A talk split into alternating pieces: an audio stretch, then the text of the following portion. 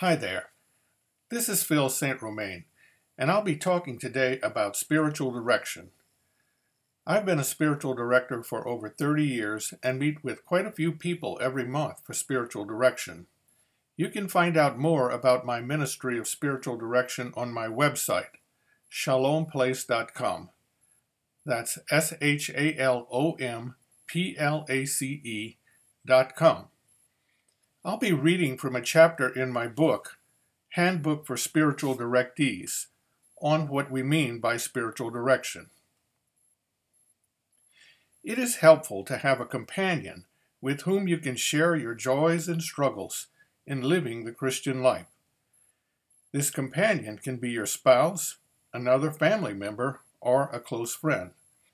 When we speak of spiritual direction, however, we're referring to a relationship that is more specifically focused on helping you to grow spiritually.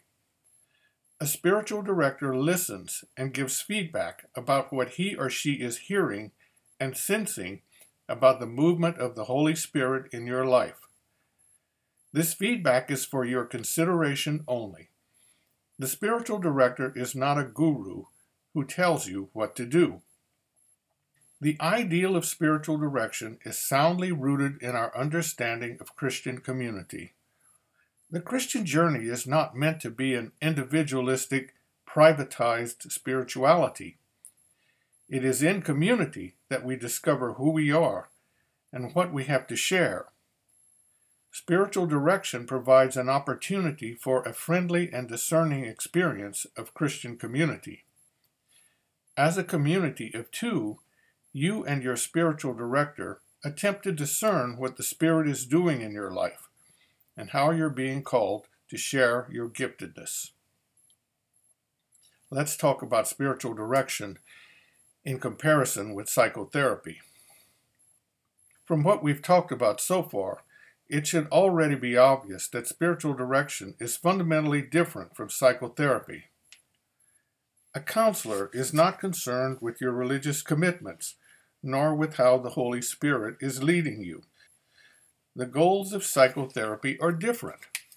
They're usually to help you deal with painful emotions or to support you in making difficult choices about relationships.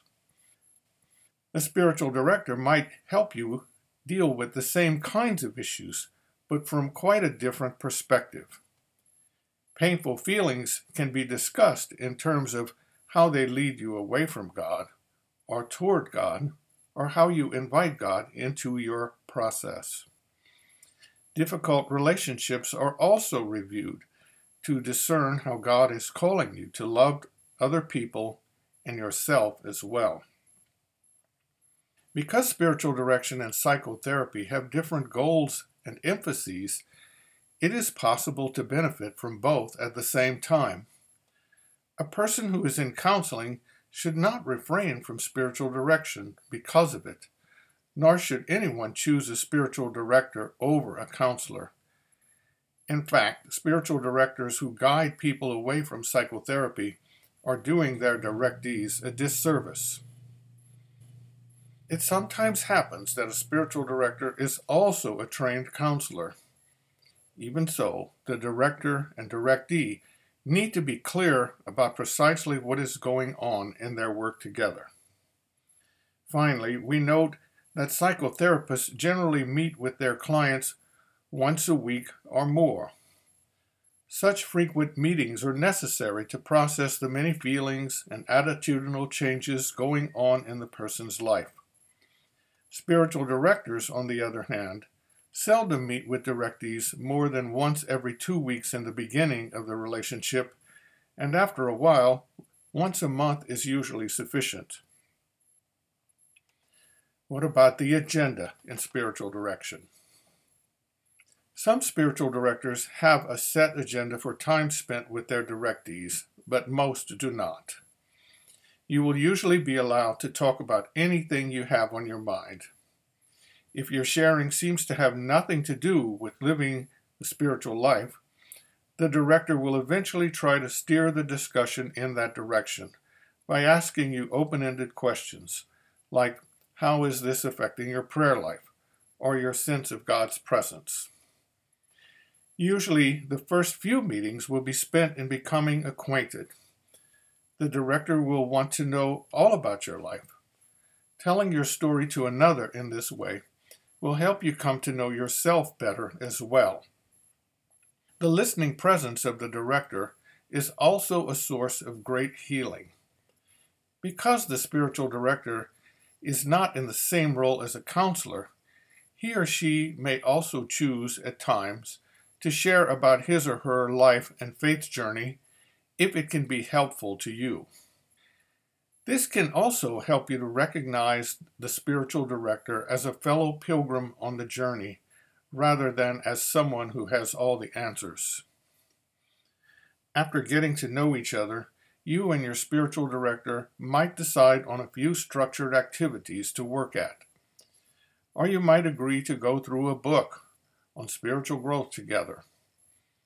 Many directors are trained, for example, in the spiritual exercises of St. Ignatius and use these to some degree with their directees. Others know a great deal about keeping a personal journal and may encourage you to keep one if you haven't already started doing so. Most directors these days also respect the fact that different human temperaments are drawn in different ways by the Spirit, so they might want to help you discover your personality type. As you can see, many kinds of issues can be discussed in spiritual direction. Of paramount importance, however, is your life of prayer. A spiritual director is one who will hold you accountable for daily prayer. He or she will be interested in hearing what is happening during your prayer and what you notice happening in your life as a consequence of prayer. Now, what about choosing a spiritual director? We have already noted that a spiritual director is not a guru who will tell you what to do and what not to do. I would also like to make a distinction between a spiritual director and a sponsor in a 12 step recovery program. A sponsor is one who has been in such a program for some time and can help new people learn how to recover from addictive involvements using the 12 steps of recovery groups. This is a form of spiritual companionship, to be sure, but I recommend that your spiritual director be more than just a mentor or big buddy for the spiritual journey. Ideally, your spiritual director should be a person with some formal training or experience in this area. He or she should have knowledge of the Christian spiritual tradition and should be at least generally familiar with psychological development. Your director should be a person of prayer who has attended one or more extended silent retreats. Finally, he or she should also be in spiritual direction with another and should have already worked through painful issues from the past. I consider these minimal requirements for a Christian spiritual director. Generally, the ministry staff at a retreat center are good resources for finding a spiritual director. Most religious communities also have a few qualified people. Pastors can be found who meet these minimal requirements as well, and more and more lay people than ever are functioning effectively in this role. If you do not already have a spiritual director and don't know who to ask, I suggest you call your local retreat house. If you know of no such center, ask your pastor for advice or visit the Spiritual Directors International website. That's at www.sdiworld.org. And there find a spiritual director search tool which lists spiritual directors who are members of the organization. Even after choosing one, however, do not mm-hmm. think you have to stay with that person if it doesn't seem to be working out. Agree with your director to give the relationship a trial for a while. Then, after a few sessions, evaluate whether you feel comfortable enough to work with each other on an ongoing basis. Finally, let's talk about fees. It is typical for Christians to view ministry as something they have already paid for in the Sunday collection. This holds true for many local congregational or diocesan ministries, but not usually for spiritual direction. Spiritual direction is really a professional service. Therefore, be prepared to offer compensation to your director, especially if he or she is not an employee of an institution to which you contribute financially.